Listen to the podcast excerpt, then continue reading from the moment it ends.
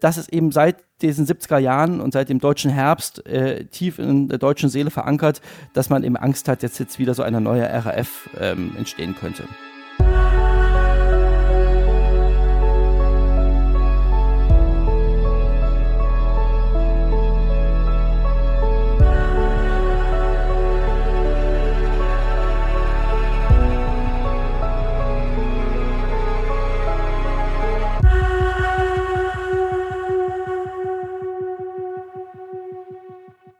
Nehme jetzt mal gleich auf, weil das ist genau deswegen habe ich zu Nils gesagt, der ja neben dir sitzt. Äh, lass gleich aufnehmen, äh, weil ich sitze wirklich gerade am am, wie gesagt, Subsahara. Ich sitze am, am unteren Rand der Sahara in Maiduguri und wurde am Flughafen begrüßt mit dem Satz, wenn ihr im Hotel ankommt, bleibt bitte auf euren Zimmern, denn hier wird gerne auch mal entführt. Oh mein Gott. Das war so das Erste, was mir erzählt wurde, nachdem ich aus einem irgendwie 35 Jahre alten Flugzeug ausgestiegen bin, was eine komplett kaputte Nase hatte. Die Nase einfach von diesem Flugzeug war kaputt.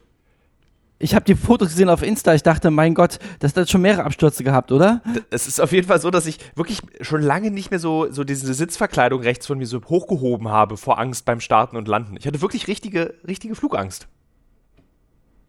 Unglaublich, ja, unglaublich. Und äh, ich bin da, ich bin gefühlt bei deinem Papa, sagt, ist das notwendig, dass du in so ein Flugzeug steigst?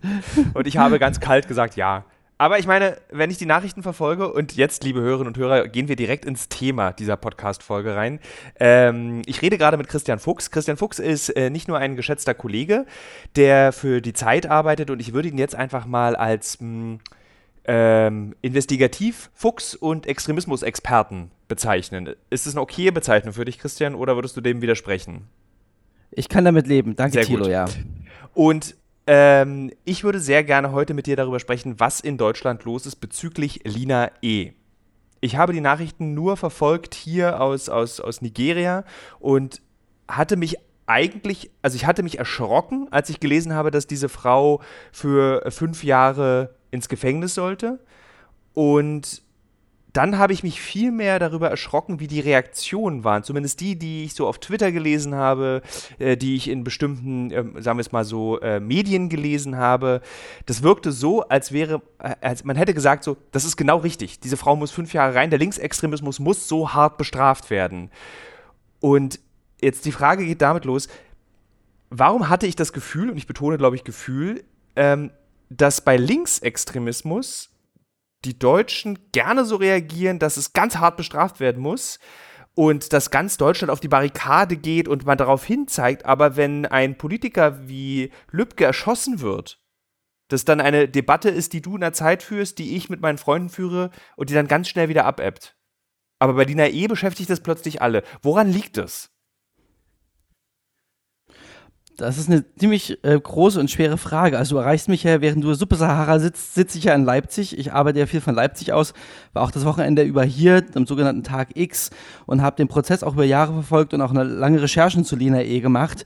Und mir kommt das so vor, als ob dieser äh, Fall ähm, seit langem auch sich gewünscht wurde von bestimmten konservativen und reaktionären Kräften in Deutschland. Also es ist ja immer, äh, die, sind, die sind ja immer schnell dabei, ähm, dass sie, wenn wieder ein rechtsextremer Mord stattgefunden hat oder eine, eine Planung eines, eines Staatsstreiches, eines Putsches, der aufgeflogen ist oder so etwas, dass dann immer betont wird, ja, ja, das ist ganz schlimm mit dem Rechtsextremismus, aber es gibt auch den Linksextremismus.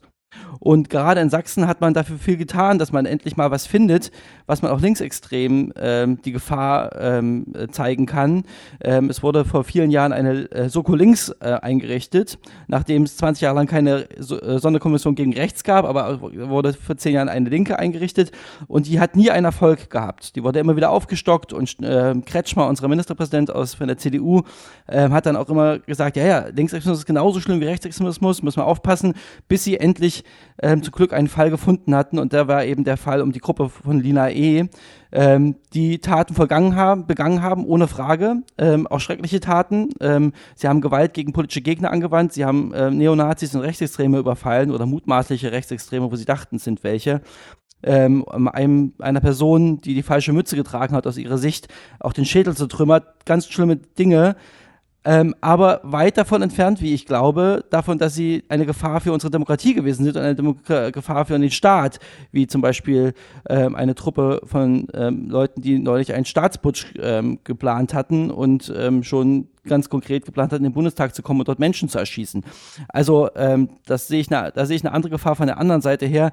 Aber es ist eben ein gefundenes Fressen gewesen für reaktionäre Kräfte in Deutschland, für ähm, rechte Medien, äh, konservative Medien, konservative PolitikerInnen, um auch mal zu zeigen, seht doch mal, wir haben immer recht gehabt, es gibt auch die Riesengefahr des Linksextremismus.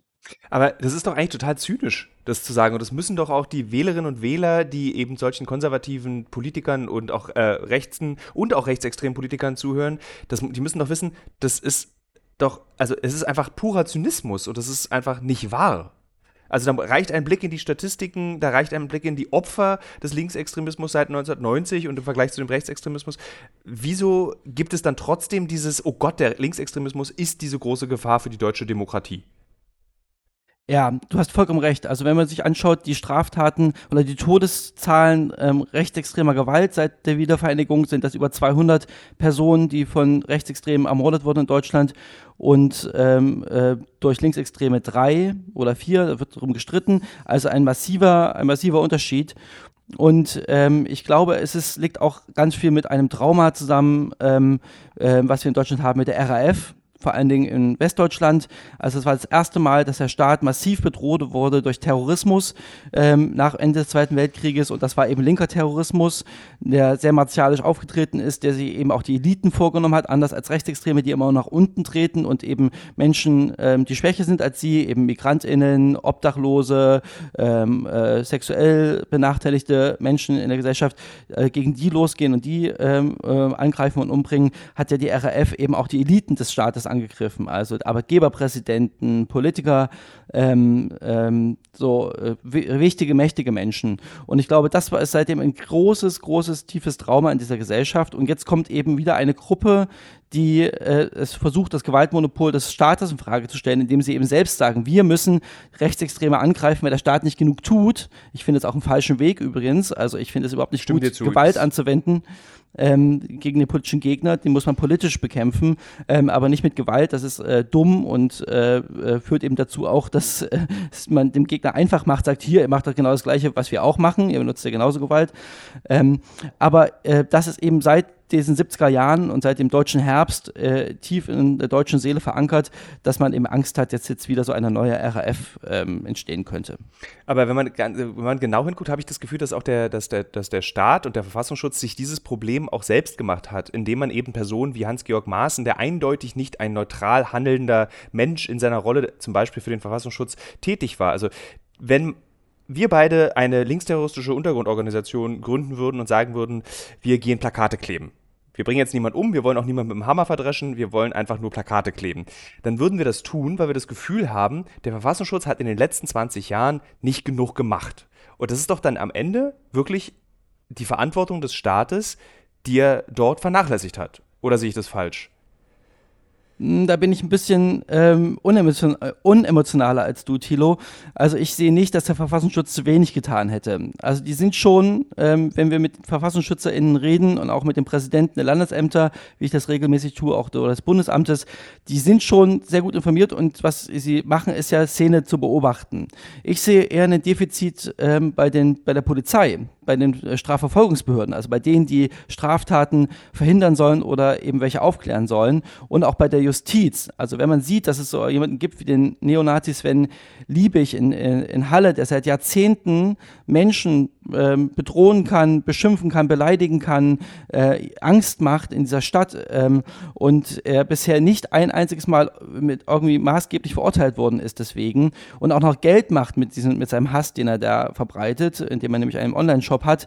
Oder wenn Menschen, wie die Neonazis, die vor einigen Jahren in Leipzig einen ganzen Stadtteil eine Nacht lang zertrümmert haben und Menschen äh, verletzt haben, dass die Jahre später immer noch nicht verurteilt sind, äh, weil die Justiz nicht hinterherkommt oder viel zu lasche Urteile gefällt hat, weil es irgendwelche Deals mit den Anwälten aus, ausgemacht hat mit diesen Neonazis, dann verstehe ich so auf einer ähm, emotionalen Ebene Menschen, die das Gefühl haben, dass der Staat eben nicht genug gegen Rechtsextreme tut. Ähm, aber da ist nicht der Verfassungsschutz, ähm, den ich da in der Kritik sehen würde, sondern eher die Polizei und ähm, die Justiz, äh, die auf, auf unterschiedlichen Gründen, glaube ich, das ist wäre noch eine eigene Sendung, ähm, ähm, zu wenig tut und zu wenig ja. hinschaut.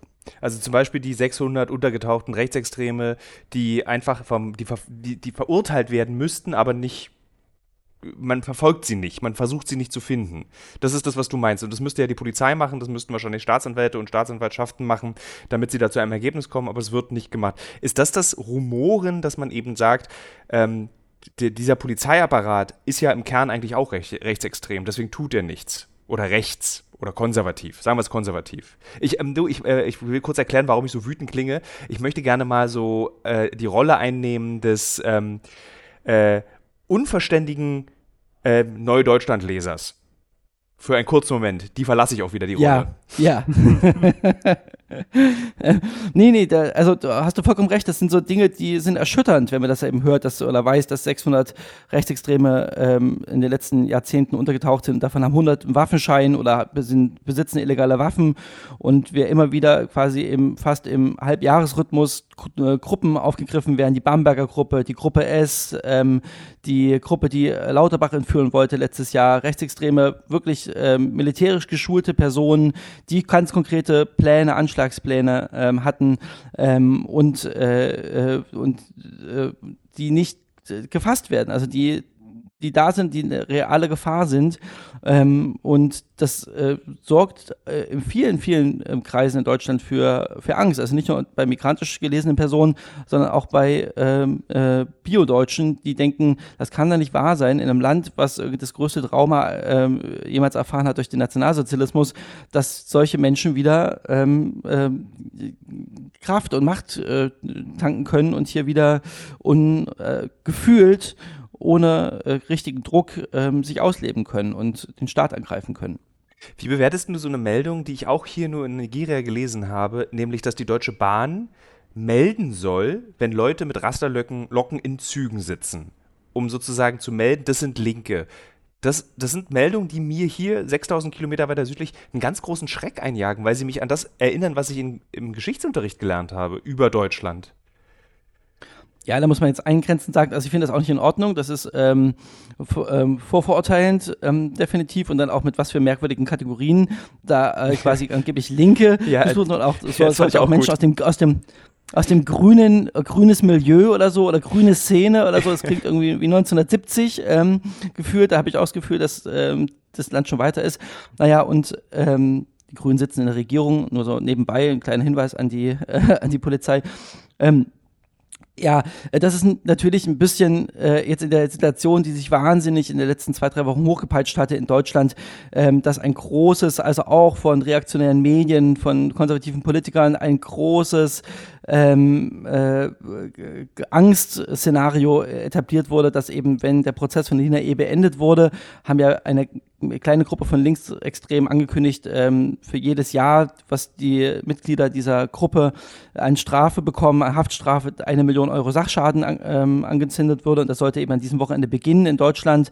Das war ein großes Maulheldentum und da hatten aber ganz viele, die Sicherheitsbehörden, die, die Politik eben und eben die ähm, rechte Medien äh, haben daraus gemacht, dass irgendwie in ganz Deutschland Schutt an Asche gelegt werden soll. Und glaube ich, in dieser gesellschaftlichen Situation wollte niemand einen Fehler machen und da hat, man eben die Bahn Gesellschaften gebeten, doch Menschen, die auf dem Weg nach Leipzig sind und äh, dem linken Milieu zuzuordnen sind, dass man die schon mal meldet, damit man sich vorbereiten kann, wie viele Leute da erwartet werden. Und das ist lächerlich gewesen am Ende. Ne? Also ich, man hatte das Gefühl vorher, wenn man diese Sachen gelesen hat, dass im Grunde genommen ganz Deutschland brennt, also schlimmer als G20 vor ein paar Jahren, ne? diese großen internationalen linksextremen Proteste gegen diesen Gipfel in Hamburg. Ähm, am Ende waren 1500 Menschen in Leipzig, die demonstriert haben. Davon sind am Ende 200 festgesetzt wurden, Personenkontrollen gemacht wurden, 200, 500 an verschiedenen Ecken und fünf ähm, sind mit einem Haftbefehl. Also es ist weit davon entfernt, dass unser Land in Gefahr war. Auch nur Leipzig. Ich war gestern den ganzen Tag unterwegs in Leipzig, in verschiedenen Stadtvierteln. Ähm, äh, ich habe nichts, also wenn man nicht in einer ganz konkreten Mini-Ecke gewesen ist, ähm, wo eben diese Demonstration stattgefunden hat und dann auch Steine geflogen sind und Pyrotechnik im Einsatz war von Seiten der Demonstrierenden, habe dann davon nichts mitbekommen, außer massives Polizeiaufgebot. Ich habe Wasserwerfer gesehen, ähm, Räumfahrzeuge, also es waren fast teilweise mitten im Park oder vor, in so einer Kaffeemeile es wirkte wie, als, als ob wir so im Kriegszustand wären ähm, und 3200 PolizistInnen aus ganz Deutschland da gewesen, da, wo man auch sieht, ich würde mich mal freuen, wenn so eine große Gruppe, also doppelt so viele PolizistInnen ähm, wie Demonstrierende bei einer Neonazi-Demo irgendwo zu sehen wären. Also, ich gerade sagen, ja, ist, das ist ja, wenn man, auf Neonazi, wenn man auf Neonazi-Demos geht als Journalist, was wir beide ja schon getan haben, ist immer erschreckend, wie wenig Polizei dort ist. Ich hatte immer das Gefühl, man fühlt sich als Journalist, der dort von dort berichtet, nicht richtig sicher, nicht so richtig 100% sicher, weil der Abstand zwischen den PolizistInnen einfach sehr groß ist auf rechten Demos. Das äh, hat mich dann auch immer wieder überrascht, dass wenn man zum Beispiel auch mal auf eine linke Demo geht, äh, auch um darüber zu berichten, ist einfach meistens die doppelte Anzahl der äh, Besuchenden als Polizisten da gefühlt. In Berlin ist es zumindest so. Ähm, wie hast du die Berichterstattung über Leipzig wahrgenommen? Also in den, sagen wir mal, konservativen Medien und in den neutraleren Medien? Ja, also ich hatte das Gefühl gehabt, das ging äh, natürlich sehr stark von der Springerpresse aus, von der Welt und von der Bild, die und vom Fokus, die in den Tagen davor schon irgendwie von linksextremen Plan, bewaffneten Kampf und Ausschreitungen im ganzen Stadtgebiet, die da ähm, prognostiziert, prognostiziert wurden, von dem ich, an die ich nie geglaubt habe als Bewohner dieser Stadt, ähm, äh, dass das passieren ähm, würde und habe dann auch ähm, relativ um zwei Tage vorher schon hier eine Demonstration miterlebt in meiner Straße, in der ich lebe, äh, wo so ein Zug von 100 äh, jungen ähm, Autonomen, Linksautonomen durchgezogen ist, die massiv provoziert wurden von der Polizei, das habe ich mit eigenen Augen gesehen, die ähm, wo es überhaupt nicht um Deeskalation ging, sondern eher um Eskalation durch die Polizei. Da wurde dann auch zeitweilig mal einer linken Landtagsabgeordnete festgehalten, obwohl sie eigentlich eine Immunität hat, die da ähm, die Demonstration mit angemeldet hatte.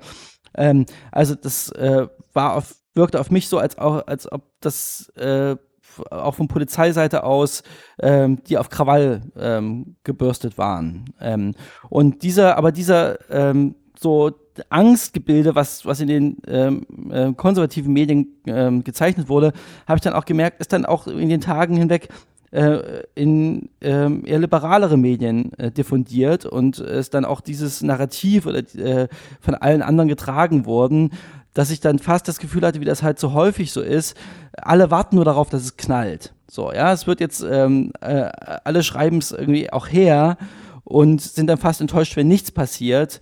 Äh, und das ist wie so ein, so ein emotionales, psychologisches Hochschaukeln gewesen. Ich bin kein Experte für Einsatztaktik der Polizei, aber ich kann mir vorstellen, hätte man diese Gruppe zum Beispiel, die ich gesehen habe, diese Demonstration mit den 117, 18, 19-jährigen Autonomen, hätten die einfach normal durch die Straße laufen können, dann wären die irgendwann fertig gewesen mit dem und wären nach Hause gegangen und äh, wenn's, dann wäre es überhaupt nicht mal zur Rangelei mit der Polizei gekommen. Hat Lina eh eigentlich das Potenzial, so eine Art Idol zu werden, so eine linke Figur, so eine die eine neue Bewegung startet? Ich habe das Gefühl, das ist jetzt schon. Ähm, überall, wo ich hinkomme auf der Welt, egal ob das in Spanien ist, äh, ich habe auf Fuerteventura irgendwie mal sogar einen Graffiti gesehen auf Festivals wie der Fusion in Berlin, in Hamburg, überall ähm, sieht man Free Lina, dieser Spruch. Ähm, äh, und auch für diese Demonstration jetzt am Wochenende wurde ja sogar europaweit mobilisiert von der linken Szene. Die ist jetzt schon zu einer Ikone geworden. Die ist jetzt schon zu einer Märtyrerin dieser Szene geworden. Ähm, was äh, auch, äh, finde ich, durch den Umgang ähm, der Justiz ähm, und ähm, der Öffentlichkeit mit ihr äh, geführt hat. Und ich weiß nicht, ob das äh, zielführende war am Ende, ähm, weil sie äh, kann auch sein, dass die Leute, auch die Sympathisantinnen in ihrem Umfeld, ähm, sich da jetzt noch weiter radikalisieren und in den Untergrund gehen, weil das ist schon klar und diese Gefahr sehe ich auch, die ist real. Ähm, das ist ein Unterschied zur linken Szene von vor zehn Jahren, dass es heute kleine Gruppen gibt, meistens zwei, drei äh, Personen, so Mini-Zellen, die sich sehr radikalisiert haben und ähm, von denen auch eine Gefahr ausgeht. Von denen eine Gefahr ausgeht, vor allen Dingen für den politischen Gegner, für Rechtsextreme, für Neonazis in einzelnen Fällen auch ähm, Menschen, die Gentrifizierung Vorschub leisten, also Immobilienunternehmer zum Beispiel, die auch schon angegriffen wurden, meistens ähm, äh, keine Menschen, sondern ähm, äh, Materialien, also Autos zum Beispiel oder Baustellen oder Kräne oder so, aber die, von denen geht ein Gewaltpotenzial aus. Ähm, und das ist, äh, was auch, was sich in der linken Szene auch verändert hat. Ähm, da gab es eine lange Zeit einen, einen Konsens, ähm, dass man gewaltfrei agiert, also dass man nicht ähm, Menschen oder Dinge angreift. Und das hat sich verändert. Da ist eine neue Generation herangezogen worden, die in so einer Art Wut ähm, und Angstzustand ähm, ist, weil sich eben äh, die Dinge aus ihrer Sicht zum Schlechteren verändert haben. Und ähm, manchmal habe ich das Gefühl, dass es so auch diese Ausweglosigkeit, die auch die äh, Menschen sehen, die sich so radikalen Klimaprotesten anschließen, wie letzte Generation oder Extinction Rebellion, dass das eine ähnliche, dass ja die gleiche Generation von Menschen, die eben in einem Thema sehen, dass es nicht, dass sie nicht vorankommen und dass Deutschland sich in der falsche Richtung entwickelt und äh, dass sie dann mehr machen müssen, als nur zu demonstrieren und Plakate zu kleben. Würdest du sagen, dass die in der, in, in der Gen Z eben auch ein großes Radikalisierungspotenzial liegt, weil äh, diese Generation die erste Generation ist, die mit wirklich einer ganz großen Hoffnungslosigkeit aufwächst? Und das lässt sich applizieren eben auf das Linkssein, auf den Klimawandel, auf die wirtschaftliche Perspektive? Ich bin kein großer Freund von so Generationsbegriffen. Ich habe heute wieder mit meiner Tochter darüber diskutiert. Ähm, sie fragt mich immer, welche Generation ich eigentlich bin. Ich weiß es gar nicht. Generation ähm, Ad oder Generation Y, keine Ahnung. Ähm, also ähm, ich denke, die Generation ist sehr viel zu heterogen, als da, um da einen Stempel drauf zu, ähm, zu kleben. Ist, glaube ich, ähm, diese Jugendstudien sagen immer, dass irgendwie 80, 90 Prozent vollkommen unpolitisch sind in dieser Generation, sehr konservativ, die wollen ein Haus haben, die wollen einen festen Job haben und äh, am besten irgendwie ihre Ruhe.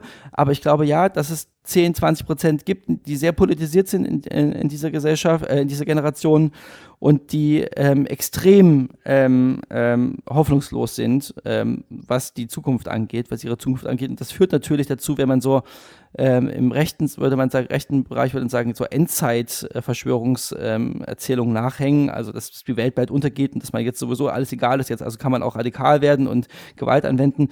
Das ist strukturell übertragbar und ich glaube, die Gefahr besteht definitiv bei beiden diesen Bewegungen, bei den antirassistischen ähm, ähm, und antifaschistischen ähm, radikalen Gruppen wie auch bei den Klimaprotestgruppen.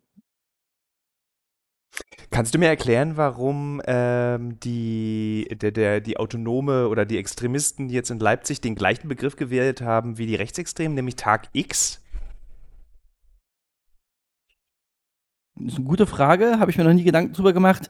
Ich glaube, das ist, ähm, hat sich etabliert als, ähm, als so der Endzeittag. Ähm, auch, ich erinnere mich, dass auch bei den ähm, Anti-Atom-Protesten ähm, in den 90er Jahren das auch schon benutzt wurde als Label. Ich glaube, das hat sich einfach etabliert als, das ist jetzt unsere letzte Chance, ähm, sozusagen, schöne Beobachtung, Tilo, ja. Äh, was mich auch bewegt ist, ist, wie gehen wir als Gesellschaft denn jetzt damit um, dass sich offensichtlich Teile der Gesellschaft immer mehr radikalisieren und ähm, sich auch nur noch mit radikalen Mitteln ausdrücken wollen. Also Lina E. ist ja ein Phänomen unserer Zeit. Ähm, wir finden diese Radikalisierungsbewegung in äh, Religion, nicht nur im Islam, auch im Christentum.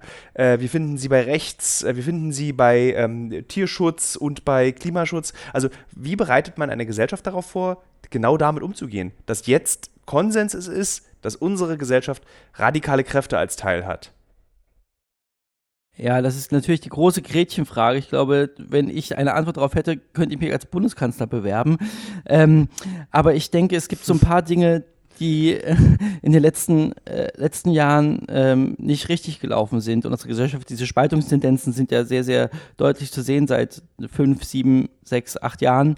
Ähm, und ähm, ich ähm, glaube, es geht darum, dass wir wieder eine gemeinsame Vision für dieses Land finden, eine gemeinsame Erzählung, die positiv ist und in der wir, in der sich viele hinter vereinen können. Und das gibt es gerade nicht. Es gibt nicht diese große, also bis zur 1990 gab es ja zumindest, man war irgendwie auf der jeweils richtigen Seite der Weltgeschichte und die anderen waren böse. Und das führte zu einem positiven Gruppenzusammenhalt ähm, auf der jeweils anderen Seite.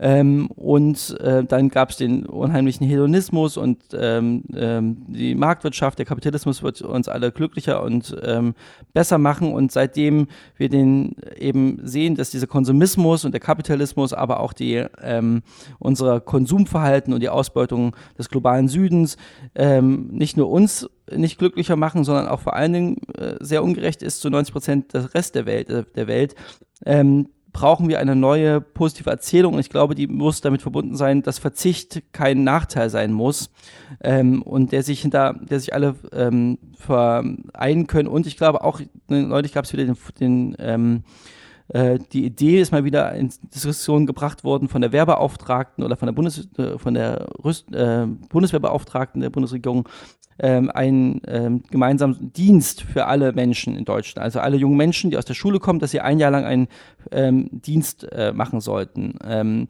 und äh, ich finde das eine sehr gute Idee. Es muss ja kein Wehrdienst sein, es kann ja auch ein sozialer Dienst sein, aber ein Jahr lang mal was für dieses Land zu tun, auch mal Menschen, denen es nicht so gut wie, geht wie einem selbst, ähm, das Leben mitzubekommen, denen zu helfen, denen zu unterstützen. Ich glaube, das führt sehr viel dazu, dass man eine größere Identifikation mit dem eigenen Land hat. Also ich kann das nur aus eigener Erfahrung bestätigen. Ich habe 13 Monate Zivildienst gemacht noch und ich habe einen vollkommen anderen Blick danach auf unser Land gehabt und eine sehr viele größere ähm, Verbindung auch mit dieser, mit dieser Gesellschaft gehabt. Wenn du sagst, dass äh, unsere Gesellschaft in den letzten sechs, sieben, acht Jahren sich immer weiter gespalten hat und wir in Gruppen uns nur noch verstehen, ähm, hatte am Ende Götz Kubitschek, der ein neurechter Vordenker ja ist, liebe Hörerinnen und Hörer, wer ihn nicht kennt, einfach mal googeln. Da hat auch ähm, mein geschätzter Gesprächspartner Christian Fuchs sehr viel zugeschrieben. Hat er recht gehabt? Hat er geschafft, was er wollte? Ja, sein seine Leitspruch war immer, dass der, dass der Spaltung der Gesellschaft noch viel größer werden muss. Ne? Ähm, äh, das war sein Ziel, seine Strategien, ähm, die er auf ganz schön unterschiedlichen Art und Weisen äh, äh, versucht hat. Ich glaube, viele von den Strategien sind gescheitert.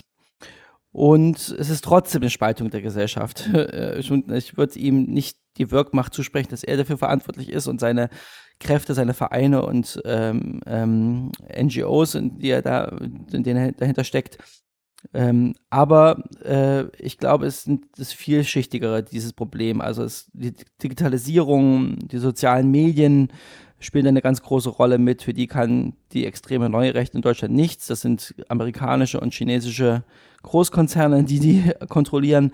Ähm, es äh, eine Polarisierung im, innerhalb des politischen Spe ähm, ähm, Bereichs, also der Politik, eine äh, gewaltvollere Sprache, die die AfD mit in die Parlamente gebracht hat, ähm, das Hass lange Zeit als ähm, zulässiges ähm, Art und Weise des politischen Ausdrucks, des politischen Kampfes wahrgenommen wurde. Ähm, all das sind, glaube ich, äh, Prozesse, die ähm, äh, passiert sind und die, auf die nicht früh genug reagiert wurde oder nicht richtig genug reagiert wurde. Wenn du das alles aufzählst äh, als, als Grundlagen für die Situation, in der wir uns jetzt befinden, wie willst du denn da ein positives Narrativ draufsetzen? Wie zum Beispiel Verzicht ist was Gutes? Das ist eine gute Frage, darum bin ich ja auch Journalist geworden und nicht Politiker. ähm, ähm, hab jetzt aber bitte eine Antwort hatte, ich hatte das Gefühl, genau, pass auf, ich muss kurz noch diesen Koffer aufmachen, da stehen diese Antworten auf die fünf großen Fragen des Lebens. Ähm, nee, aber ich, ich hatte ehrlich gesagt das Gefühl bei der letzten Bundestagswahl, wo ähm, eine Gruppe von Parteien ähm, in die Regierung gewählt wurden, die eigentlich sehr unterschiedlich waren, die ziemlich breite gesellschaftliche Gruppe abgedeckt haben. Ja, also von ähm, FDP, die ja auch an manchen Stellen ähm, ganz nah an der AfD ist, in manchen Positionen, bis hin zu den Grünen, die in manchen Positionen sehr nah an der Linkspartei ist, war ist ein breites Bündnis an, an Positionen in die Regierung eingezogen. Und auch mit Personen, die nicht als die ähm, klassischen BerufspolitikerInnen wahrgenommen wurden, wenn ich nur an Robert Habeck denke zum Beispiel. Also die ähm, aus, dem, aus dem Volk gekommen sind, ähm, die äh, mit einem gesunden Menschen- und Sachverstand ähm, vorgegangen sind. Und ich hatte das Gefühl, dass das, die könnt, das könnte eine Personengruppe sein, die so eine neue Narration für unsere Gesellschaft äh, entwickeln können. Hat sich bisher nicht so entwickelt, eher in die andere Richtung, ähm, dass Leute sich wieder abwenden von der etablierten ähm, Politik und jetzt wieder fast 20 Prozent bundesweit der AfD zustimmen. Ähm, aber ich glaube, das geht nur in einem gemeinsamen ähm, Kraftakt aller, ähm, aller demokratischen Parteien und Kräfte. Alleine, dass du sagst, dass fast, also 18 Prozent sind es, glaube ich, heute hier am Sonntag, an dem wir miteinander sprechen. Ähm, das ist so, ich da weiß ich immer nicht, was ich fühlen soll, ob mich das erschrecken soll oder ob mir das zeigt, ja, okay, das ist halt so, ist halt Demokratie. Wenn Leute das möchten, dann muss man ihnen das erlauben. Also ich weiß überhaupt nicht, wie man da als Journalist auch hand, das handhaben soll. So, Dieses so, ich hatte es ganz oft ja auch betont, dass es nicht darum geht, die AfD zu, kaputt zu machen mit Recherchen, die wir machen, sondern eben zu zeigen, was ist die AfD, so wie man das auch bei anderen Parteien ja genauso macht. Aber es ist, also ich habe wirklich, es ist ein großes Schulterzucken, dass es eben bundesweit jetzt diese 18, 18 Prozent möglich sind. Und ich würde das so gerne verstehen können. Guck doch nochmal in den Koffer. Du musst, da, musst darauf jetzt keine, keine, keine Antwort finden. Aber trotzdem, ein, ein Vorwurf, den du dir, glaube ich, auch ähm, oft anhören musst, ist ja, wieso schreibst du eigentlich immer so viel über rechts? Warum wird nicht genauso viel über links geschrieben? Das sind ja eben auch diese gefährlichen Leute. Es wird den Medien oft vorgeworfen, dass wir biased sind, dass wir linksgrün sind. Ähm, woran liegt es, dass dieser Vorwurf in der Welt existiert? Ja, das ist ein ganz merkwürdiger Vorwurf. Ich glaube, das liegt daran, dass viele JournalistInnen und Journalisten äh, progressiver sind als die Mehrheitsgesellschaft. Also weil oft viel, äh, viele von uns haben studiert, haben, kommen, sind in akademischen ähm, Kreisen sozialisiert worden, können wissen, was Dialektik bedeutet, können denken und nachdenken, vordenken vor allem. Ähm, und ähm, was nicht heißt, dass wir klüger sind oder besser oder so, das will ich damit gar nicht sagen, aber eben Probleme sehen und analysieren können ähm, und äh, eben auch komplexe Dinge vielleicht, weil wir eben uns viel Mühe geben in Recherchen und manchmal jahrelang ein Thema nachgehen und tief einsteigen. Und andere Menschen, die auch ganz großartige Dinge tun, Schuhe verkaufen oder Heizung reparieren ähm, oder Pakete ausfahren, eben nicht diese Zeit haben, sich mit dem Problem und den Themen so genauer zu beschäftigen und dann relativ schnelle, einfache Antworten suchen. Und äh, manchmal sind aber einfache Antworten nicht richtige Antworten und die dann ähm, so zu Kurzschlüssen äh, neigen. Und ähm, dann kommt eben der Vorwurf, du hast vollkommen recht, ich habe wie oft ich das bekomme, was aber auch daran liegt, dass dann die Menschen, die mir das vorwerfen, sehr häufig gar nicht lesen, was ich eigentlich schreibe, sondern sich nur zwei Minuten was im Internet angegoogelt haben und gar nicht wissen, dass ich auch mal, mal ein Jahr lang mich in der autonomen Tierrechtsszene ähm, rumgetrieben habe. Das ist eine linke, äh, linksextreme Bewegung und darüber ein großes Dossier geschrieben habe, was kein Mensch interessiert hat. Es hat auf Twitter niemand geliked, niemand weitergeleitet.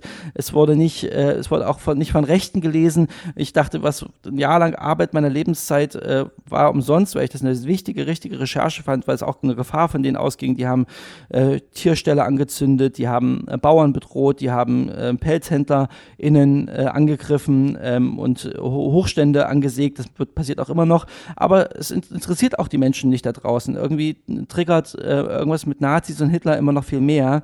Ähm, und ähm, äh, ich weiß auch nicht, woran das liegt, ähm, aber ich habe das Gefühl, wenn die Menschen, die diese Vorwürfe machen, auch mal alles lesen würden, was wir denn äh, so schreiben würden, würden sie nicht mehr gleich äh, diesen Vorwurf erheben.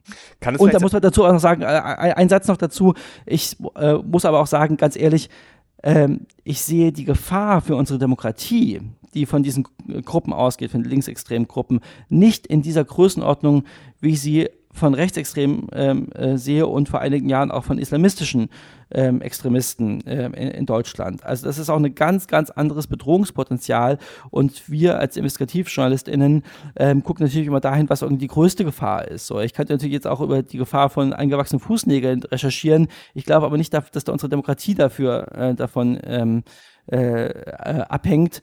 Ähm, darum ist natürlich zwangsläufig, wenn man sieht, was, äh, wie viel Gewalt von rechts ausgeht und wie viel Morde und wie viel ähm, äh, Putschpläne ähm, von, von rechts kommen, ähm, ist das natürlich klar, dass wir darüber ähm, ähm, quantitativ mehr berichten als über linksextreme Gefahren. So, jetzt lass mich die Eingangsfrage nochmal wiederholen. Also wir, es wird quantitativ mehr über Rechtsextremismus berichtet. Äh, es kommt regelmäßig raus, dass äh, welche menschenverachtende Ideologie sich in der AfD festgesetzt hat, wie, ähm, äh, wie hässlich eigentlich dieses Antlitz dieser Ideologie auch ist, die sich ja eben verbreitet hat.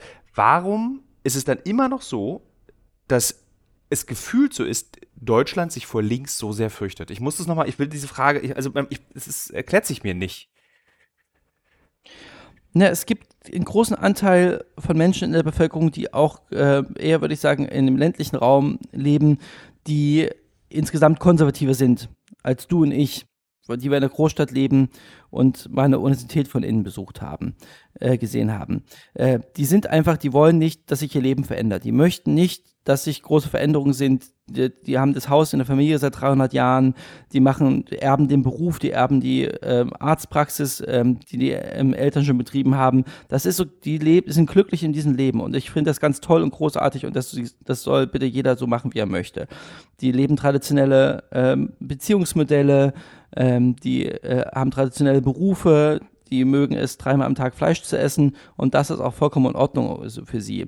Und die haben das Gefühl, dass sie, dass sie bevormundet werden von Menschen, die in Großstädten leben ähm, und die in, der Poli die in der Politik sitzen, die in den Medien sitzen.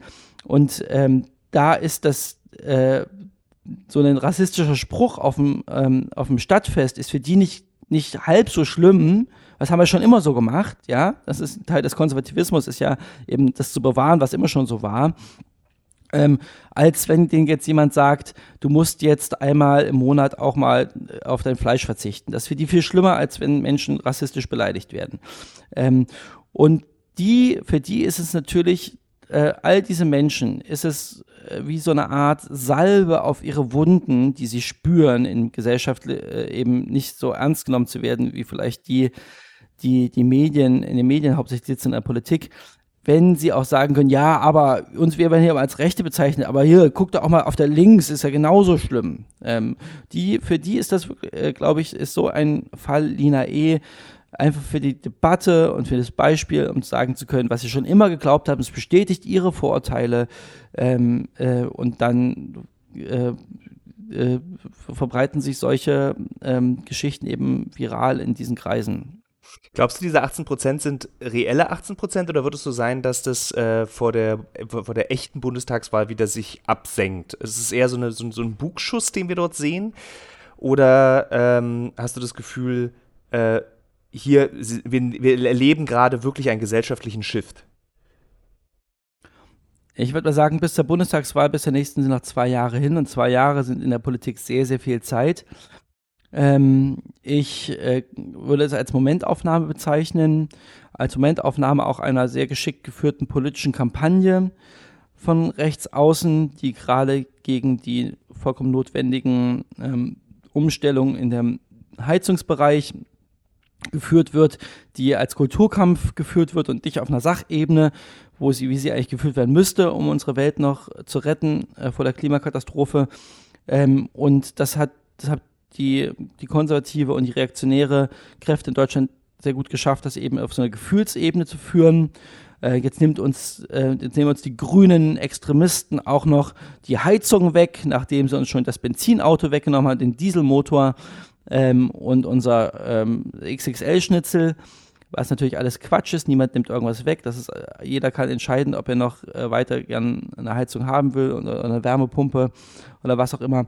Und ähm, äh, darum ist das gerade, glaube ich, so ein, so ein Peak, weil diese Kampagne verfängt bei Leuten, äh, weil es ganz konkret ihr persönliches Leben betrifft.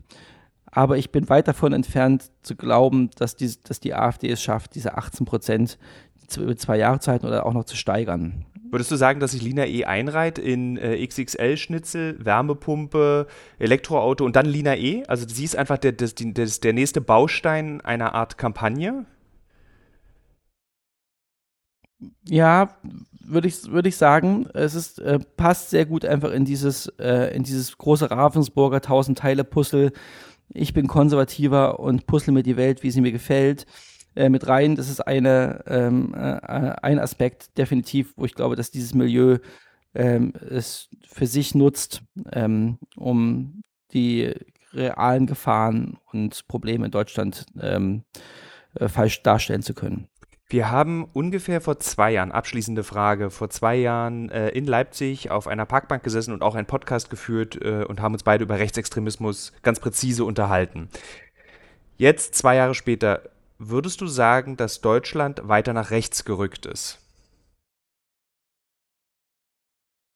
Das würde ich nicht sagen. Ähm, es gibt Gefahren, die von rechts ausgehen. Es gibt ähm, ähm, rechte Zellen, die, die sich äh, entwickelt haben, ähm, rechte Verschwörungsnarrative, die stärker geworden sind, zum Beispiel QAnon.